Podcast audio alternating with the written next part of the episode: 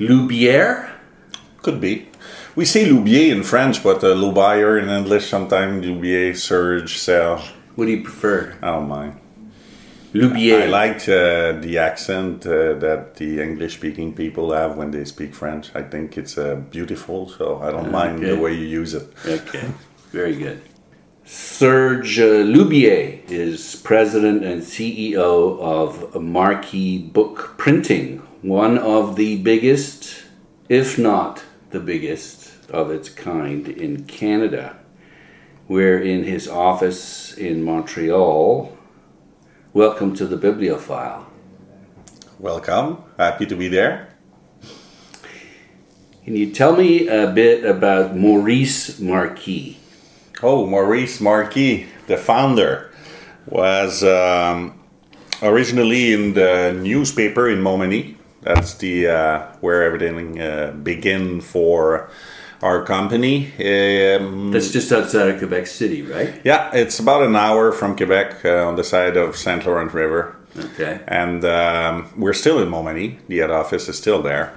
Started in 1939 or so.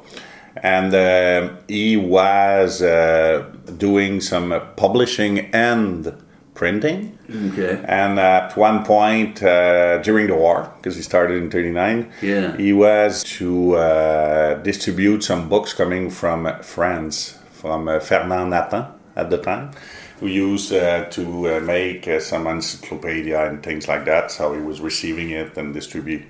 But during the war, the books stopped.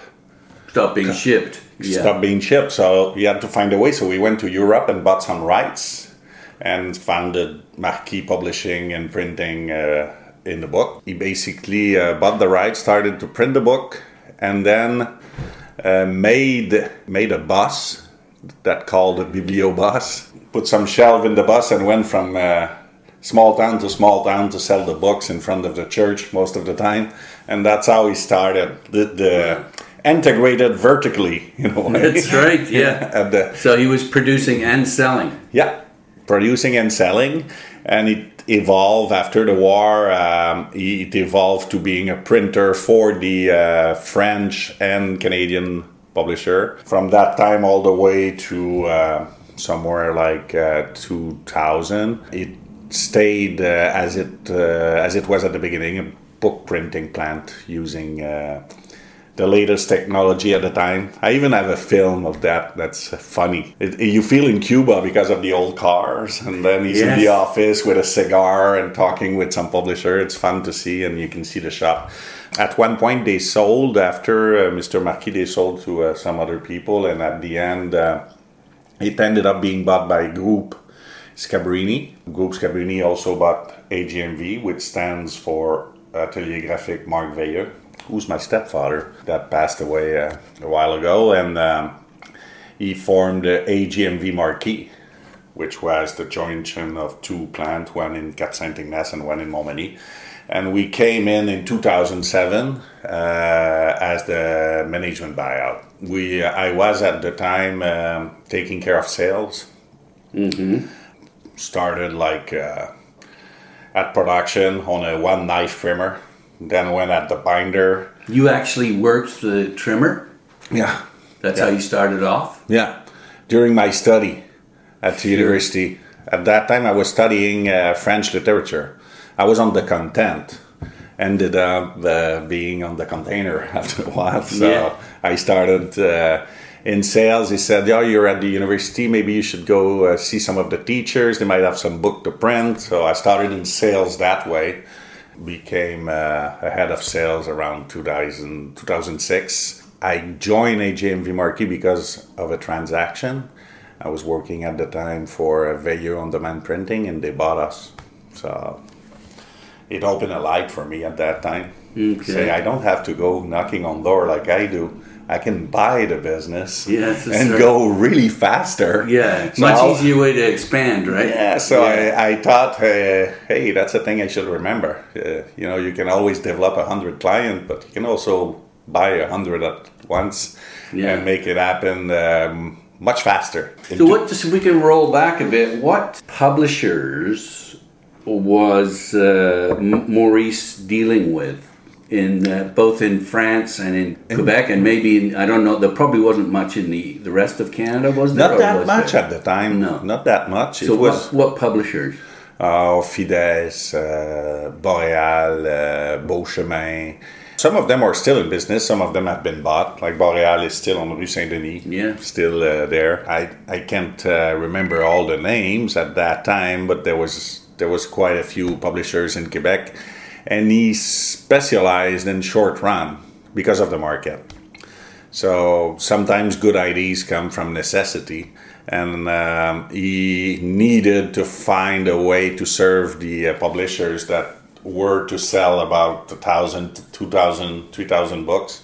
And at the time, they were just buying 5,000 and storing those. It was the good times where you didn't mind to print more because it was really cheap. And then he needed to adapt to the fact that the Quebec market is a market of his own in Canada. So he started to get some equipment for shorter runs, which led to being a short-run book printer specialist. So at that time, that's the one I remember. There was quite a few, but I was not there. I'm just going from... Yeah, okay. Yeah, there was less publisher having a stronger impact on the publishing industry at that time. It was more concentrated then. Yeah, like Fidesz was owned by a congregation of really Catholic publishing, and you had the other side where you were doing books that were not in the Catholic range, but more like disruptive. Yeah. And you had in the middle a few guys that were doing essay and things like that. And the university presses were big at that time because everything was starting from there. So that's how he built his business. And he was printing also from some of the French publisher because still today it's about 40% of the market in Quebec comes from outside Quebec and mainly from Europe. But what about your business coming from France, for example? At the moment? Yeah. We have, I would say, roughly $5 million in dollars coming from Europe. And it's growing because they have a tendency to print closer to the reader. And, you know, printing a big quantity, putting it on a boat, send the boat to Quebec, then print and distribute. You send about 3 times what you need. Yeah. You end up destroying those. You send more. The chain is changing at the moment so that we print what we need, we wait, and then we reprint if we need, instead of having that magic calculation that it's really cheaper to print 5,000. Yeah. So I'm going to print 5,000, but in fact, you sell 2,000. So the mathematic don't really work. So there's less risk if they work with you? Is that one of your... Yeah, sales? But there's less risk because they're going to print less. It's going to boost their cash flow, so they do more titles. And they're not going to hurt the environment by shipping a bunch of stuff over the Atlantic? The footprint is a lot better because, of course, you don't destroy books that you took the time to print with paper coming from trees. Yeah. And also, you don't have to travel them to a big boat for 5 weeks or 6 weeks with all the trucking and everything that goes with it. So instead, if you print a quantity that is pretty much sold through the retail, and then you wait to see if you're going to have some returns or if you're going to have a reprint, then you're more adapted to the market and you print a lot less. So the footprint becomes a lot better. So 2006, around there was a management buyout. So you got, there was two or three of you? Three. Okay. 3 guys. Management buyout is basically guys that don't have money that buy something that's worth a lot of money. So you just leverage the company, you put a lot of debt in it, you just work a lot until you have paid that debt. And if you don't succeed, they take everything you have. So it's a big risk, but at the same time, it's the best thing I've done in my life. Yeah. So when we bought the company, we had 100 employees and about 17 to 18 million in business. 2 plants in Montmagny. And 2 plants in Montmagny. I say Montmagny, but it was Cap Saint Ignace and Montmagny. Okay. It's a big thing. It's a big difference, even though it's 10 minutes of driving. What do you mean? But I mean that sometimes, even though you're close, the culture of two plants is really different. Yeah. So around 2012, around that, yeah, we decided to put both plants together. And it took about 2 years for the people to just have lunch together. They were talking those guys and those guys. But yeah. I was like, we're all together in the same plant. You come from that village, they come... But it's been years and years that they were competing against each other. Now that we were putting them together, it was a cultural change. So even though it seems for you, if you drive a car and you pass in front of a printing plant and 10 minutes after you pass in front of another one, it's the same kind of... But in the end, it was not exactly easy to put everybody together. Yeah, you acquired a number of different... companies, and in 2018 you acquired Webcom. Yeah, last year. It's been a year because the transaction occurred in September. But that was not our biggest deal. Our biggest deal occurred in 2012 when we bought two plants of Transcontinental. Yes. Louisville-Gagnier, that is still open, and Sherbrooke-Metrolito. That is transformed into a pre-press house now. So it's the hub of Marquis in Sherbrooke. That's where we receive all the files. But that plant, when we done that deal, it was a big one for us. Yeah, as I understand it, you basically, by doing that, you got access to printing sort of one black and white novels and that sort of thing, yeah. And they basically backed off and pushed into for color. Yeah. Okay. Exactly. Is that agreement still in place or not? In a way, yes, but okay. I think sometimes they do black and sometimes we do color, but okay. It is still in place that they don't print black and white book. In fact, Transcontinental has a subsidiary called Chenelier, which is a major... We say that the pedagogical. Yeah, but that's one of the major one in Quebec, and we're still printing their book. Or they're not even printing their own book. So that's how they got out of it, the mono and two-color printing. Okay. So that segment we still print for them, and we had to close Metrolito because it was pretty similar to the one we had in Montmagny. So we kind of took Metrolito, Cap Saint Ignace, and Montmagny and put them into one plant in a new building in the industrial park of Montmagny.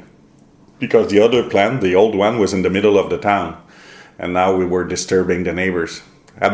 When Maurice Marquis was there, it was in the middle of a field. But then everybody built around it, and now they're complaining about the noise, so as usual, I guess. Yeah. Well, that was the biggest one, because we were like at 20 million, and we bought 37. So it's the big push forward. And yeah, what you said was you pushed all the chips in the middle. Yeah, that's it. I went to my father at that time and said, I got the chance to make a deal. I pretty much finished paying for the first one. And now I have the chance to do a second one. Basically, if I was playing poker, I would put all in and say this could be a very good deal for us or a dramatic deal for us. And it's funny what he said to me. He said, when you owe $200,000 to someone, you're in trouble. But if you owe... 3 million to someone, they're in trouble. They really need you. So they need you to pay it back. Yeah, right? So you might as well do it. So I said, oh yeah, pa. I thought he was going to say the contrary, but he's the one who pushed me at the end. So you're a risk taker. But do you believe in your confident? You're confident in what you're doing, obviously. At that time, our thinking was we're only doing books. That's what we're good at, and we're going to live or die by the book. So instead of competing against them, if we can buy them and develop ourselves, if the book stays, and that was our thinking at the time, Because you have to remember, it was the e-book apocalypse. Yeah. So we made the deal in the e-book apocalypse with all the trouble that it gave us with the banks, saying, what are you going to do? So we said the book as an object will transcend technology and will stay. That's our thinking. So that's why we want to do it. And it's a better time to do it because they let go the asset for not much because they don't believe it's going to go through. Right. So who's going to be right? At the end, we said to ourselves, we're going to be the last one standing. So there's always there will always be one, and it's going to be us. Okay. In fact, now there's more than one. But with the last transaction that we made with Webcom, we have a platform, a Canadian platform that is more established, and we're not the last one standing, but we're by far the biggest one now. So in mono and trade. Mono meaning one color, black and white. Yeah. And what was the other thing you said? Trade business is like the novels. That's really our strength and where we have most of our business. Okay. We're not the coffee table book printer. No, that's more Friesen and Transcontinental. Transcontinental, that's it. Yeah. And they do education for color stuff. Yeah. Yeah. Which we don't do really. No. Okay. So now you're generating $100 million roughly in revenues a year, and you've got 600 employees. Yeah. That's pretty good. That's pretty accurate. We have a budget of 110 this year, and we're about 588. So it's more accurate to say 100 because 110 is like a wish at the moment. But sure. Who are your clients? Mainly publishers. Like who? Like, you mean the names? Yeah. Oh, in the US, we have many publishers that we deal with, like Sterling, people in the manga business. We are really big in manga in the US. We have an expertise for graphic novels. We do a lot of that in the US. We do with Random House. We deal with about 3,000 publishers. How many? 3,000. 3,000 different publishers. Yeah, and we do about 500 titles a week. Holy smokes. Yeah, I can't believe everybody's reading that. But the numbers came out that it's the growing market in the US, the book, so that's not the... Well, that's what we're all about here at the Bibliophile. I mean, my whole mission is both to explore and understand what's going on with the book, past and present, but also to promote it. So that's encouraging. You won your bet then. We won our bet, yeah. Sometime, and we didn't know for real. It was not like a bet. It was not like we studied. It was a gut feel? Yeah. That's great. It's great when it works. Sometimes the best thing you do in life, you just guessed it. Yeah. Like the place you just feel it. You know it, right? Yeah, you know it. But in a way, we were condemned to success with book, or we were nothing. That's what we were doing. So we stick to it instead of trying to diversification. Yeah, that's it. So we could have chosen to diversify, but we thought we stick to it and we go for it. Okay, and so these publishers in the States, they benefit from the exchange rate being at the moment 75% or whatever it is, right? What about tariffs and duties and all that kind of stuff? Canada, US, they don't have much. It's not a problem for us. And this new NAFTA deal, is that not a big deal? Not a big deal, but if you look at it, let's say that the government of the USA decide to shut the border to book printing. So we have about $800 million of US book coming in Canada and about 170 coming out. So let's say nothing is moving anymore. I wouldn't have enough capacity to serve the Canadian market. Right. So whoever is at the head of the government knows that. So wait a minute. They're shutting the border on some places, but why they would shut it when they're the big winners? Yeah. Yeah, you know, like Mr. Trump wouldn't.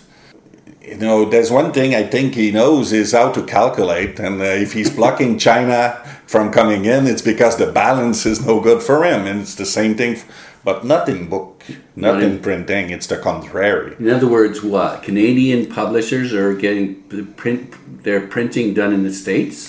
Not so much. What happened in Canada and didn't happen in Quebec. It's a very different market. The strongest market in Canada is Quebec. And for you, for everybody. What does that mean? That the publishing market is as big in Quebec than the rest of Canada. In other words, Quebec publishes more books than the rest of Canada? That's what I think. And that's probably what you're... And it's like what? One... You know why is that? It's because... One-sixth of the population of the total country or something like that? Yeah, but we're publishing our own things. We're French into sea of English-speaking people. So we have our own things. It would be the same thing in Canada, but they were unable to fight against all those publisher shipping books. Yeah. So we got the same language. That's the problem. Yeah, that's the problem. So all those publisher that went south... They used to have Random House and Maclean and Stewart, all those guys. They were all installed in Canada with imprints. They're all gone back in the U.S. and they shipped the book instead. So the Canadian English-speaking publishers struggled to fight against the big machine of content that is the U.S. And you know how well they are to push their culture through the rest of the world. So it's hard to compete against that. So the books are coming in, going into libraries. It's full of U.S. book and there's a side of Canadian book. So at the end, it's harder for a Canadian publisher to fight against the U.S. than us fighting against France. Yes, and still, in Quebec, 40% of the books sold come from Europe. Mm. We have the same problem. I can just imagine what it is when your neighbor is USA, with all the capacity they have and all the publishers from England that have imprint there. So that's why I'm saying the pure Canadian content, the books that are done by Canadians, you do as much in Quebec than the rest of Canada. So who do you do business with in Canada? Like Dundurn and ECW and Biblioasis, do you do any work with them? Yeah, I do work with those three. I do book for most of the publishers in Canada, to be honest. Yeah, okay. You could name probably 20 in a row and I would know them and I would have printed for them. Okay. It's more like a publisher could have different provider. Okay. But he's rarely going to stick only to one. Yeah. And that's why I probably printed books for all the publishers in Canada. Maybe some do really nice coffee table book that they do with Friesen, or some are doing very short run that they do with a local printer. There's a few guys in West. There must be like 10 printers for book. I don't know. Different size. But at the end of the day, they either came through us at one time and left or still there for a part of their work. So we do business with most of them, all the universities, all the publisher out west, from the BC publishers, from going all the way in Saskatchewan and Quebec, or even in Newfoundland or everywhere. Okay. And I've heard that printers serve as the bankers for publishers. Would you say that? How do they pay? Are they good payers, or who's the best payer? Who's the best payer? I wouldn't say that, because I would have to say who's the worst.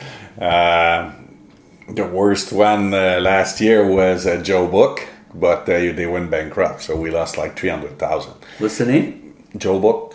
Joe Book? Yeah, it's a company from Ontario. Joe Book. Yeah. Yeah, which we're making some nice book. I don't know if I can see one in the shell, but must have some here. And but it's public when somebody goes bankrupt. But I wouldn't. Recovery is about at 62 days global. Yeah. I have some people that pay 10 days minus 1%, and I have some people that pay at 90 days. I would say that my industry is a lot worse than many others. We're on the wrong side of. And it's coming from the fact that the industry has a slow travel of money, because they print the book. Yes. For me, I buy the paper 1 month before the order. Where do you buy your paper from? Mostly in Quebec, from Duntar Mill in Windsor and Alma Resolute Mill and Saint-Jérôme Enviro Mill, because we're a big user of 100% post-consumer paper. We are really pushing that to our client to reduce the footprint. So we buy the paper 1 month in advance, then we print the book, and then they pay us 3 months after. Well, they got to get all these different people buying their product. It comes in tiny little pieces. For them, then they send the book to distributor. Yeah. In Quebec, it's a law, by the way. Only the distributor are allowed to provide the books to the bookstores. It's the chain is protected through law. So they go to a distributor, they send it with a right of return. So the bookstore in 3 months decide he's pushing back the book. Yeah. So the real money is coming kind of slow, and sometimes they use those return to erase some of the money they owe to the publisher. So he's getting his money really late. So the cycle is long for him. That's why it's long for me. I'm the one paying, but I pay my paper at 10 days. And I get the money 4 months after that, and sometimes even more. So you're like the bank then, in a way. I need a bank, that's for sure. I need the bank. I need a bank to back me up. Yes. Am I the bank of the publisher? We could say that, but I'm more like the margin of the publisher. If I'm asking them to pay me at 10 days, I might jeopardize their cash flow a lot. Yeah. That's how I see it. But we don't lose that often. And in general, people, when they print the book, they know they have to pay it. So within the terms. Okay, so do you actually go out and do a sales pitch to new publishers? Yeah. So can you give me a quick pitch? I'm the publisher? I could. It's been a long time. Do you bring out what do you do? Do you bring out some examples of other books that you've published? We do it through a trade show where all the publishers meet for various seminars and things like that. And usually we are allowed to have a table in a hall, and we meet all those guys like the Learneds, university presses, trade publisher. They all have meetings and things like that. So give me some examples of the biggest ones. By the biggest one is American Bookseller Association that does the big show in New York at Jacob Javits, for instance. It's not Book Expo, is it? Book Expo, yeah. So, for instance, that's a big one. We go to Frankfurt Book Mess, where it's a zoo over there. It's so big. First time I went there, I had a meeting in all four. So I go to the meeting. And then it was my first time. I didn't know I had to take a train to go to all four. All four venues? The all. Yeah. The all four, and I was in all one. Sure, right. And there was 8 all. So I go, so I look at my second meeting. It's impossible. I'm not going to make it. So I go to the third, and then I go to the fifth. And then I learned that. Make some meeting in the same hall. Yes. I felt like it was a book fair of Montreal where you just walk your way there now, and it's a lot bigger. Okay. Never thought it was that big. So we go through there. Usually what we are trying to establish with the publisher is making sure we understand his needs. Right. So what kind of book do you print? What are usually the runs that you print? Do you need fast turnaround on reprint? What's your normal cycle of buying? When are you buying in the year? Because we have peak period. If he's buying all his book in my peak, might not be able to help him the way I should. Then we thought about looking at what he's printing. It's more like knowing them than knowing us. Yeah. And then I know exactly what kind of machine, because it's really important now. We have a big park of machine, inkjet, digital, liquid ink digital, sheet fed offset, half web offset, full web offset, color web. So if I print a book for a client on the machine, he might not be satisfied because he's making books on a cell cut, and he wants to know the inside of the cell, and those guys are doctors, so they want to see it carefully. Some other guy don't care, it's pleasing color, they don't want to pay the prime. So you need to understand the need of the client, and then I'm coming back with an offer. This is how we could help you. This is how we could help you reduce your inventory, because the way we do reprint is really fast and cheaper than most of the big guys in the US. So print less and be more reactive. And this is the paper we could use if you want to make a book on like that collection is about the forest. And so you might want to go with a book that respects more the forest than the one you have at the moment. So it's pretty much coming together and making sure that we understand each other, because I can print books, but can I print the book he needs? That's what I have to understand. But if it's a novel, that's pretty well your bread and butter. Yeah, and it's pretty straightforward too. Yeah, you want newsprint. How long?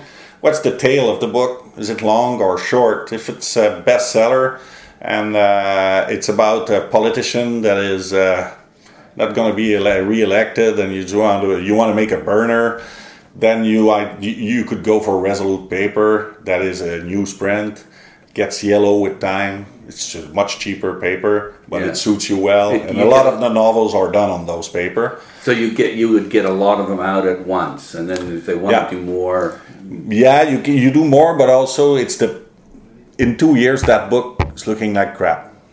If you do it with offset at Windsor, in 10 years it's going to look the same way it looks. So are you going to have a long tail selling it? Is it a title in the backlist that you can sell like forever? And your inventory, you're sure of selling it, so you can do a bit more and just do it on a acid-free paper. That's basically what's going to cover. It's going to help you not get too yellow. But if you want a cheap thing going fast out, then like the Mueller report, maybe you might want to get a lot of those. Mueller report, cheapest you can go. And actually, we were working with Sterling, which is a subsidiary of Barnes & Noble that have been bought not so long ago. We were working with them and say, you want to do that amount of book with a really cheap paper, and why are you doing that much? Because it's on the sell fast, and we're talking. So, do you sure that's what you want to do? It's a lot of money. And he sits back and say, no, I'm not sure actually. And he ended up going digital with a digital book, on an tablet. Yeah, an e-book, sorry. That's the way to say it. Yeah.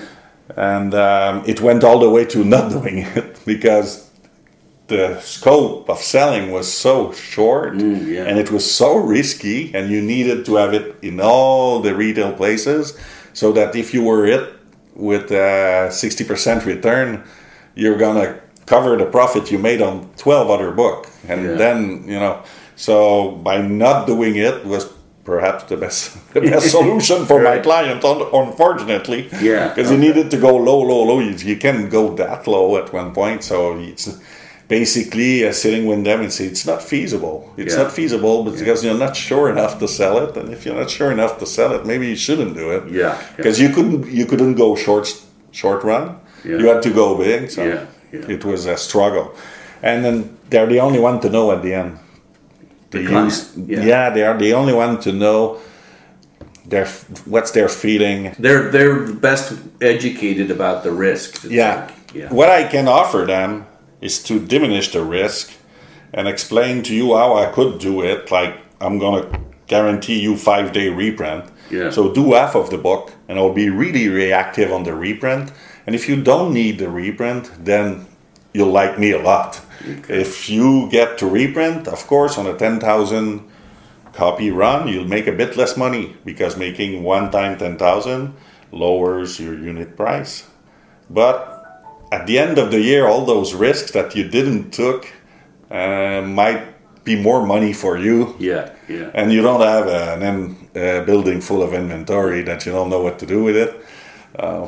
It's a question of helping them succeed. That's what. Yeah, but that's where we're succeeding. As you say, it's helping them to not to lose money on projects. Yeah, I want the publishers, helping them to assess their risk, right? Yeah, and I want the publishers I'm dealing with. I want them to be successful. Yeah, that's why when they're successful and they need to reprint fast, I got to be there, because they have success. So I got to be part of their success, and if I can help them be more successful or spend less money on inventory, and we'll do it. So that's pretty much the approach we have when we go to a publisher, trying to understand his need and serve him the best way we can. Well, and with Webcom, You've got these next generation inkjet presses for short run printing, right? Yeah. So what does that do? It enabled the possibility of printing, let's say, 4 color book at a really low quantity with a good quality efficiently. So, and we do also case bound at Webcom. So short run 4 color case bound, which put us in a pretty unique spot. Okay. And that's the need of the tier one publisher that we deal with in Webcom, meaning that those publisher, let's say Oxford University Press, he has to decline his content in the US, in Canada, in Australia, in Malaysia. He has to what? I say decline his content, but that's not that's a French word that I'm. He has to put his content in many countries. He's selling books in many countries. Oh yes, and so they're different for each country. Yeah, right? Yeah, sometimes they're different, but also you just can't print them all in India and send them all around the world. It doesn't make sense. He has to follow also the school period, and it's adapted to some markets, so he has to be reactive. We need 500 books of that medicine book that worth $400 because the student needed. So he's reactive in many ways like that. So he needs some partner in every country that can print that high quality level book at a short run. Yeah. Instead of having a big run and trying to establish where he's going to send it. So those tier one like Theron Francis, McGraw-Hill, Walter Kluwer and LexisNexis, all those big guys, they need us to print for their market, but on a shorter, because they want to go no inventory as much as possible. Okay. So that's where Inject come in, because it lowered the cost of starting a job. It's completely different, because on an offset press, you print the first section of, let's say, 32 page, all the way to the last one for a book of 320 page. So you have those 10 sections. You cannot start binding until you have the last one, because the publisher, they usually hate to be missing the last 32 pages of a book. Right. So the workflow is completely different. You have to have all those printed before you bind. On a digital path, it's a book that goes out every time. Yes. So you can start binding right away. Yeah. So, and you can react pretty fast. So they prefer sometimes to print 5 times the same title during a year instead of printing 1 time. And it doesn't cost them that much more because you're set up for that. Yeah. It costs more. It does cost more, but they print when it's sold. It's a completely different pattern. Yeah. And they establish their selling costs based on the printing cost. Yeah. So at the end, they're not losing money necessarily. It's not like the trade where you go $29.99 is the top, $19.99 is better in terms of retail price. So you have to obey to the retail rules. If you are in a more captive market, like scholar publishing and high-end university book, medicine, the STM, those one usually sell for more, but they're really precise. They cost more to produce also. Yeah. So there's more room to cover the fixed costs of production. For novels, who do you compete with? I compete with Quad, Donley, Friesen. In Quebec, compete with Gauvin, Ignell, Houghton-Boston, Warsaw, Versa, CGK. There's a lot. Oh yeah, it's still a very fragmented market. There's a lot of room for consolidation in the market. There's been some, but not that much. And in the US, you'll see a lot of deals happening. One of the big deals just went down, Quad and Donnelly. I don't know if it's good for the market or not. I think they'll probably do about the same thing they wanted to do together. They'll just do it separately. So we'll see. But those guys have massive capacity and they dictate the market in a way. How much bigger are they than you? Then you've got 100 million a year. I would say galaxies. But let's like say what, a billion. LSC is about in the book. I would say it's about 5 billion. Oh my We're goodness. About 100 million. So. Wow. So there really are quite a few books still being printed. Oh yes, there must, because I can only imagine we're doing 500 titles a week, but we're really specializing in a small run. So you could have a bigger printer than us doing less title. Mm-hmm. Sometimes in Montmagny I do about 200-300 books of one during a week. I don't count those in the 500, of course, but I do book of one, like 300 a week, and then. My average run in Montmagny to do 150 titles a week is about 600. So it's really short. Mm-hmm. And it's about 4,000 in Louisville, where we do about 100 books to 75 or 100. And in Toronto, I don't know yet. It's a bit too soon for me to have all those info, but I suspect it's comparable to Montmagny. So the run must be about 800, but they do have also big gears like Timson Press in Toronto that can boost up the... Sometimes we're doing a Bible at 300,000 copies, so it is influencing a lot the average. So if I would take those off, in Montmagny we never do that. It's more like a short run and... digital and sheet fed plant. It sounds to me like there's a lot of room for you to expand and do more business. We don't really exist in North America in a way. Because it's fun that you're interviewing me. Yeah. But I never get interviewed because I don't really exist, because I'm a small guy in a sea of big printer. Yeah. And in the US I have a small parcel of the market. Like the market for books like I do is about 5 billion, and I do about 40 million. So I don't really exist in the book market, and I'm only talking about the books that concern me, because I don't do the big books in color and like that. So there's probably about another 15 billion that it comes out of the things I'm not touching. Yeah. So there's a lot of business, and it's a bit growing at the moment, which is good for us, I guess.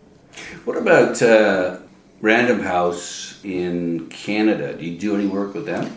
We do a bit, not much. Where do they get all? They get it all done out in the States? Yeah, they're under contract with Downley. Most of the big publisher, they're under contract with Downley or Quad.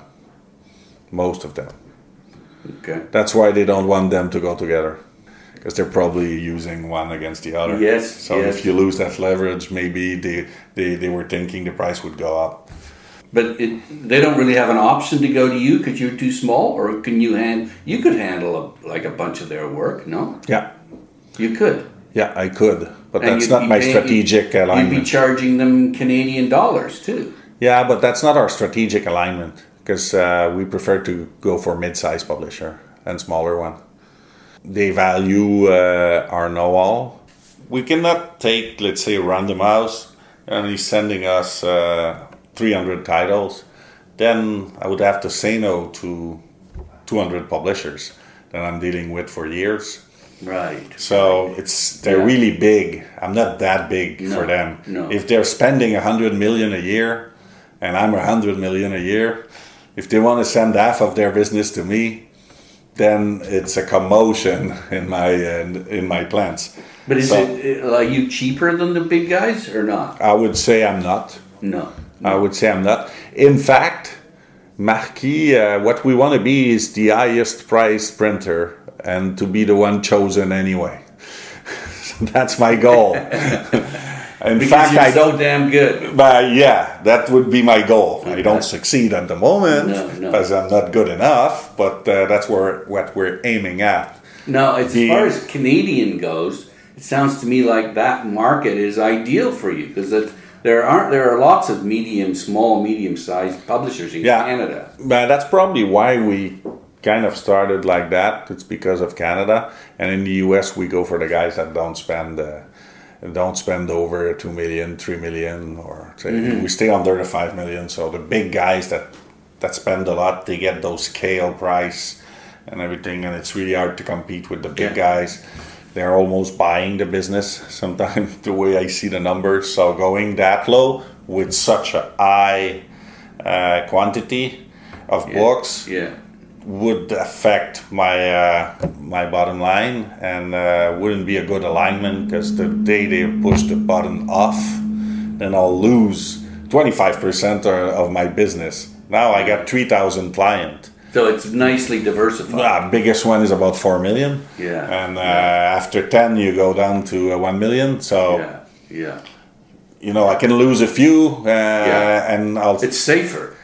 For me, it's a lot safer than depending on one of the big guys. And it's when you put your finger in the gears after that, you know, and then you turn around and you have 20 million with the same guy. Yeah. And suddenly say, you should go 10% lower, otherwise we'll have to leave.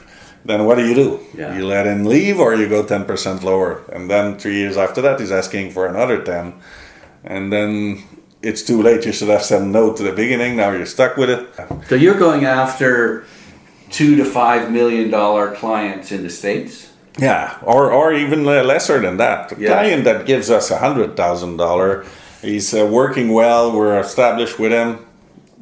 They're fun to work with. Why not? Yeah. I don't mind. You work with Vehicule here in Montreal. Yeah, Mr. Simon. Yeah, it's fun to work with Simon. Why would I say no to somebody that is smaller than one of the big guys? He's actually a good client. We work together for long. Great books too. Yeah, so and, I mean, and important books too. Yeah, it's perfect for us. There's no client that are too small. They're just not adapted to what we can do. Sometimes they don't see the value of working with us. They prefer to work with their guy that they know. Some of them, they don't care about quality, so we cannot improve quality for them. They don't care, so they only care about price. So there's always someone cheaper than me. Yeah. If it's not here, it's in the US or in China, Malaysia, Spain at the moment. There'll always be somebody cheaper, but somebody that can deliver on time, good books that can work with you to make them better. Then really good quality books. Yeah, good printing, good. The printing, like what binding. We do in the manga business. We have Timsons that are pretty recent, which are web press, but we print. What are you saying? That's a type of equipment you have? Timson presses. Okay. Yeah. Best press to make books in the world. Unfortunately, they don't do them anymore, but they're the best one. Where are they made? They were made in England. Is that right? Eh? Yeah. And they just closed up? Yeah, they went all the way digital. They spent a bunch of money trying to get digital heads into offset presses, and they basically went, no. Too bad, because they were making very good equipment, but also the printing industry using those big webs has suffered a lot. Now we're seeing some growth, but it's growth that is not going to get us where we were 10 years ago, unless there's a lot of growth. And the newspaper, they're all pretty much out of the market now, so all those big builder of press rely on that big industry that was newspaper. So and that really tanked. They were doing book press on the side, but the big thing was printing newspaper all around the world, and suddenly it's collapsing, and like nobody wants to buy a press to print newspaper at the moment. They use the old ones. So, and those press are very good. We print with a better line screen than most of the industry, so their afternoons look better. So that's why they come to us. It's the quality, and also the fact that you can deliver on time. Because you've got a Timson, people come to you. Yeah, people know about those press, but also it's more like when they see the book, they're just like, wow, it's different from the guy I have. It's more crisp, the image are better. Yeah. How come? We're using a press that is better quality, and we're using a line screen that is more sharp, and we have special readings on the press that calculate the amount of ink, and even the file coming from the client is pushed into the press to adjust the press. So we have the latest technology available, and we spend a lot of money on CapEx, so they can benefit from that. On what? Capital expenditure. Okay. Yeah. CapEx. Yeah. Sorry. So, it's just too much of a business term for me. Yeah, sorry about that. Okay, so... I became a businessman. I was a printer once. Timson, any other names that are really, really good printers?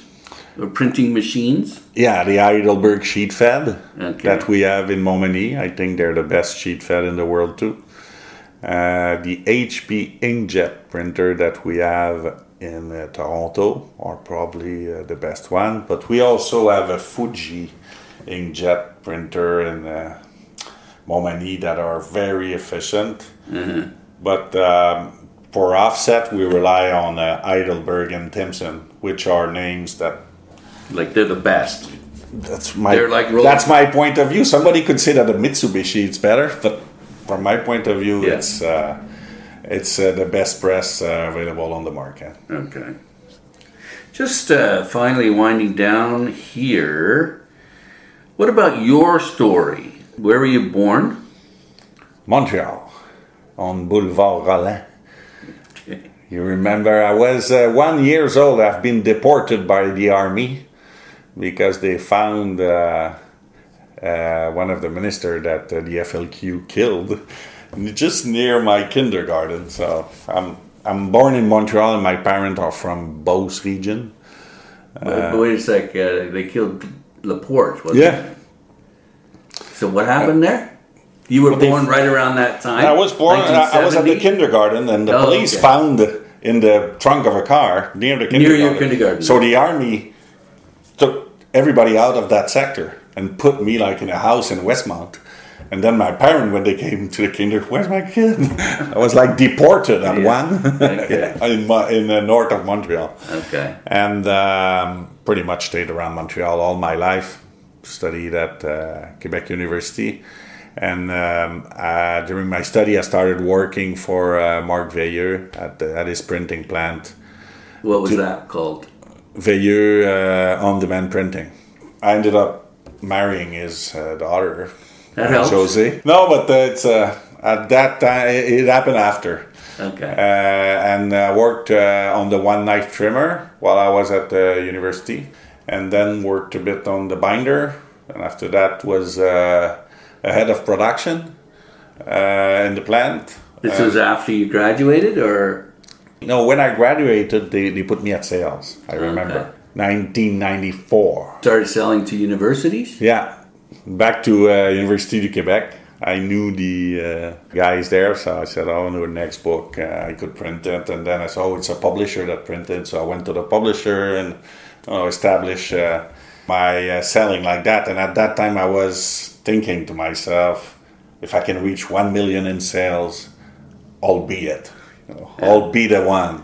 And now I got a business that... if I don't do 1 million a week, it's really weak.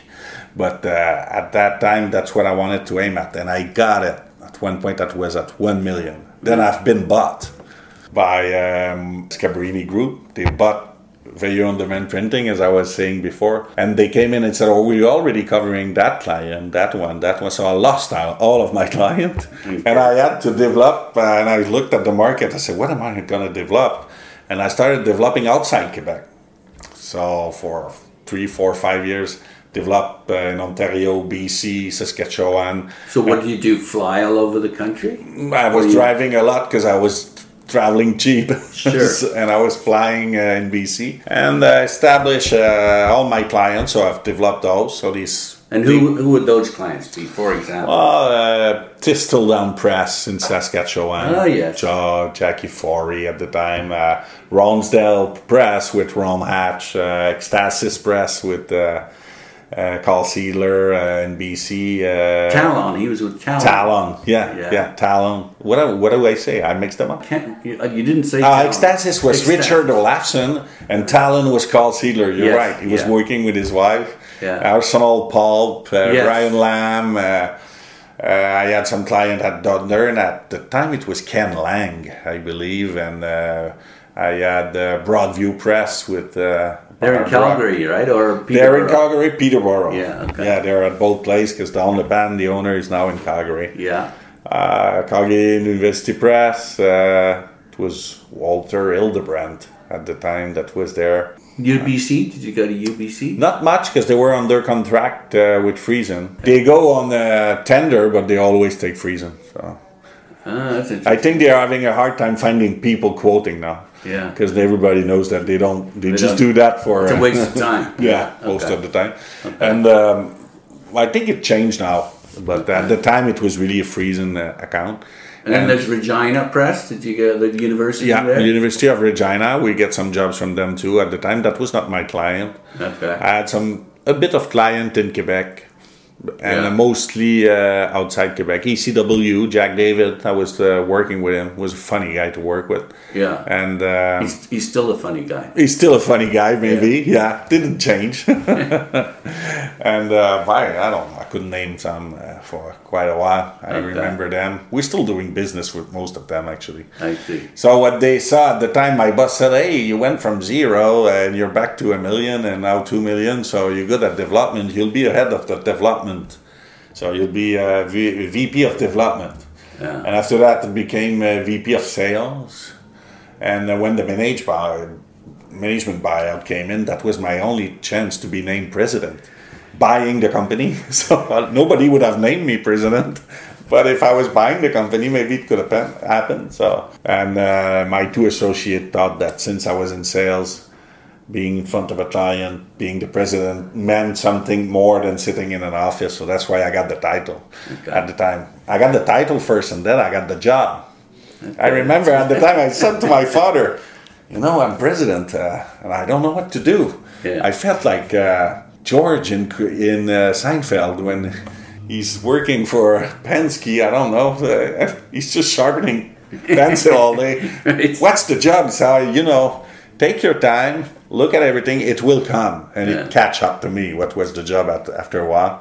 But at the beginning, I was like, okay, I knew my way at sales. Yeah. Now I'm president. I gave all of my clients because I thought it was a bit awkward to have your client when you're president. Everybody's going to say he's passing his client.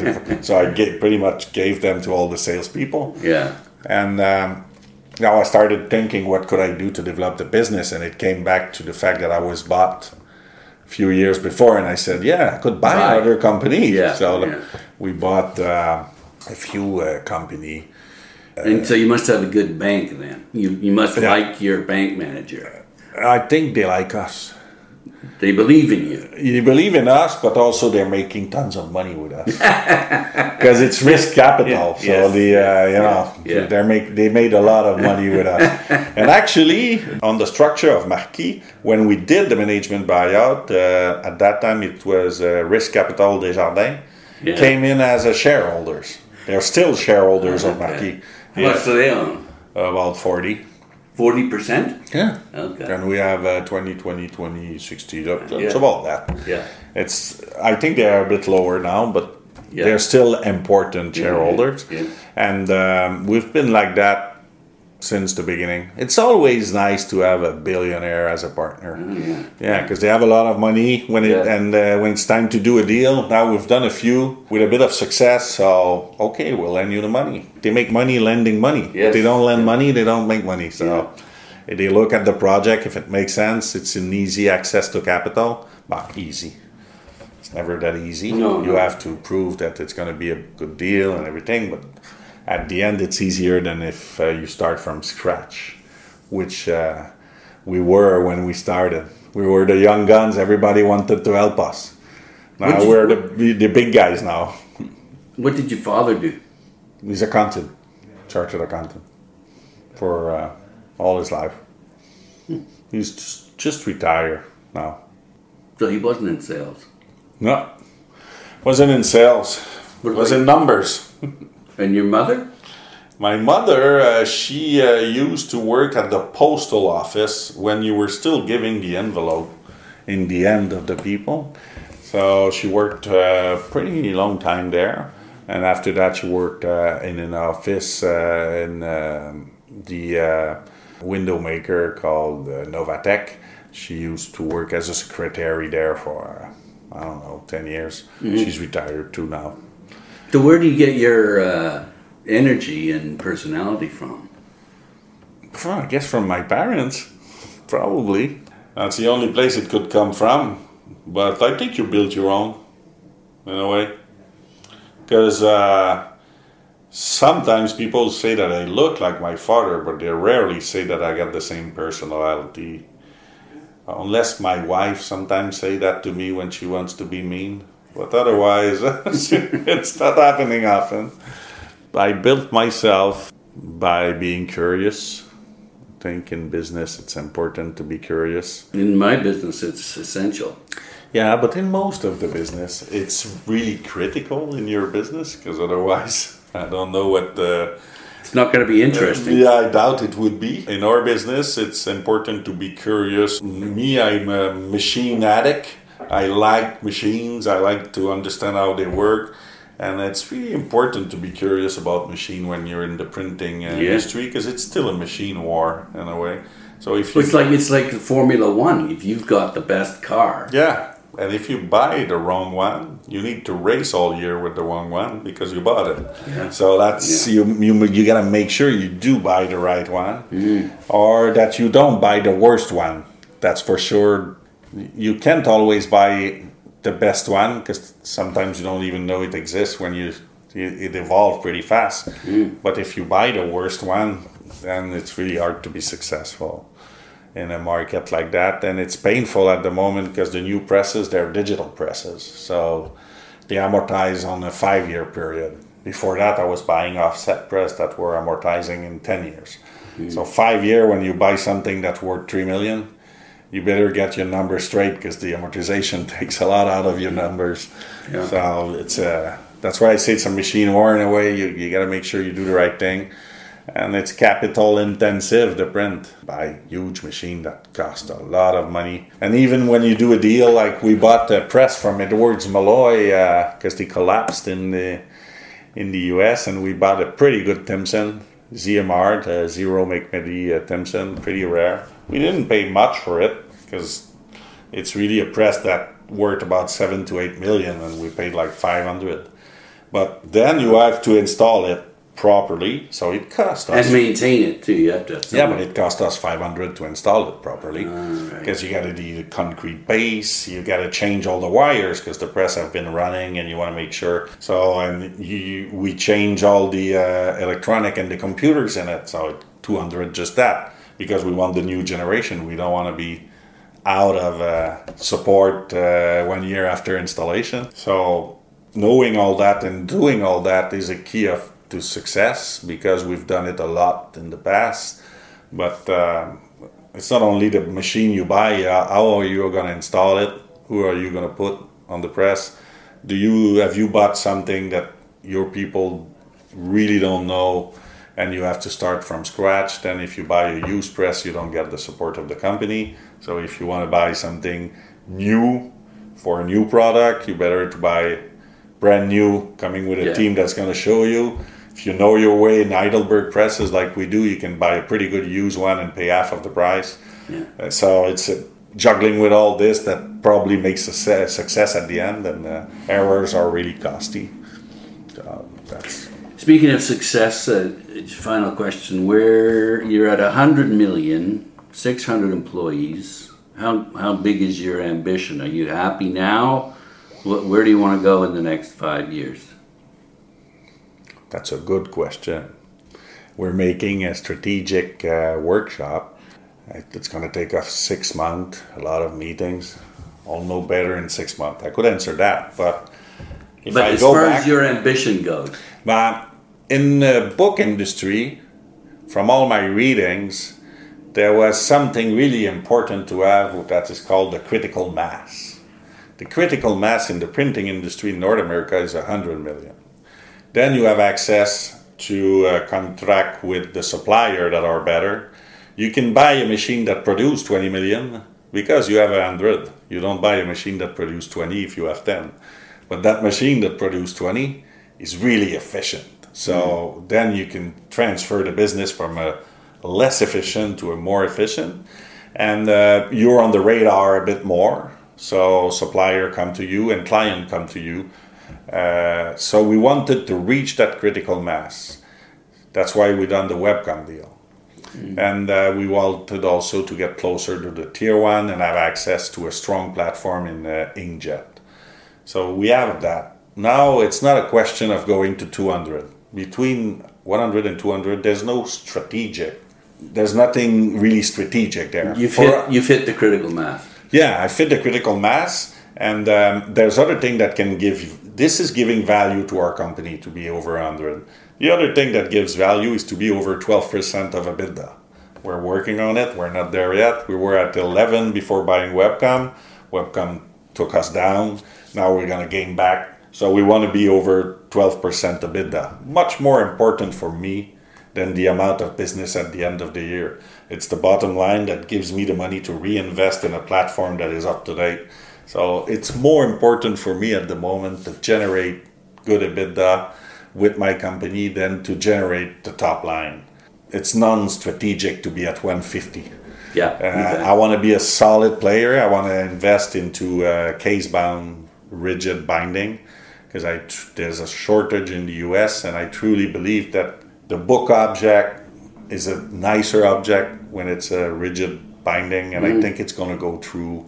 If it becomes like the book you're writing at the moment, you took a case bound because it looks better and the object looks better. So in a way, we want to get into that part of the industry, print more color sheet fed because it's high quality. So high quality case bound. You don't do many case bound novels then? When we bought Webcom, we also bought a company called York Book Binding that is specialist in case bound, and we integrated into the Webcom facility. So we just started in case bound and we want to improve that.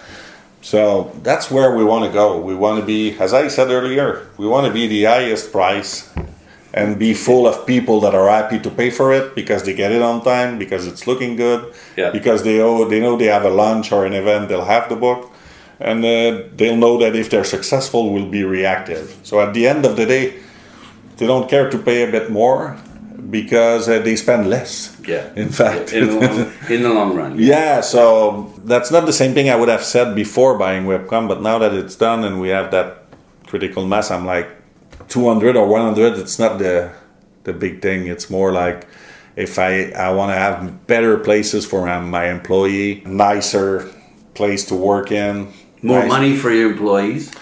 More money for my employees. They take care of it. They usually ask. But it's more money, but it's the environment also. Yeah. If you're in a successful company, you have more chances that they pay you all right. Yeah. But of course, you could say that Amazon is not doing that, but in fact, maybe they do. I don't know it. People will complain against a company that is that big. Yeah. But at the end of the day, there's a lot of millionaires that work at Amazon too. Yeah. So I think it's easier to have good people if you have a nice environment and you pay them well. So you always have good surprises and bad surprises, but usually when you pay well, you get good people. They talk to each other. So that seems to me that that's what makes you happy, but maybe you could answer the question. What makes you happy?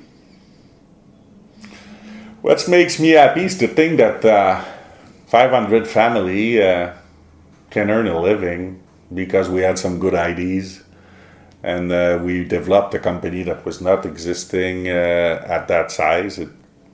So that pretty much what makes me happy, and that's what worry me enough so that I make sure that they have a job to all the way to the end of their career. That's what I would be proud of. One of the guys at the Christmas party, I gave him a watch because it was 25th year. And that guy was younger than me. And I said, when did you start? He said, I started at 16. So now it's been 25 years and I think you're going to retire in our company. He earns about $30 an hour as a pressman. Decent job. You do some overtime. I say, I'm happy. I want to retire with the company. He's working 3 days. So they don't show up to the office that much, to working 12 hours. Mm-hmm. Yeah, it's long 12 hours, but once you tried it, you work Monday, Tuesday, Wednesday, then you're off until the next Monday. I think it's a good job. He's being paid for. We're in region or plant or not, so he's probably got a piece of land that he can work on and So that's what makes me happy, that people rely on our company to get their kids to school and to, you know, it's fun. At the end of the day, I'm happy when you do nice book, when we have good profit, but what really makes me happy is more like the people being happy working for us and being in a good environment. Even though we're trying, they're not always happy, but that's what makes me happy. Well, I'm very happy to have met you. Thank you very much for your time. Thanks to you. You seem like a well-experienced interviewer. I never felt I was actually being interviewed. Good. Good. I've been speaking with Serge Loubier, who is the president and CEO of Marquis Book Printing, based in Quebec, with plants in different parts of Quebec, but we're actually in their offices in Montreal, Canada. Thanks again. Thank you.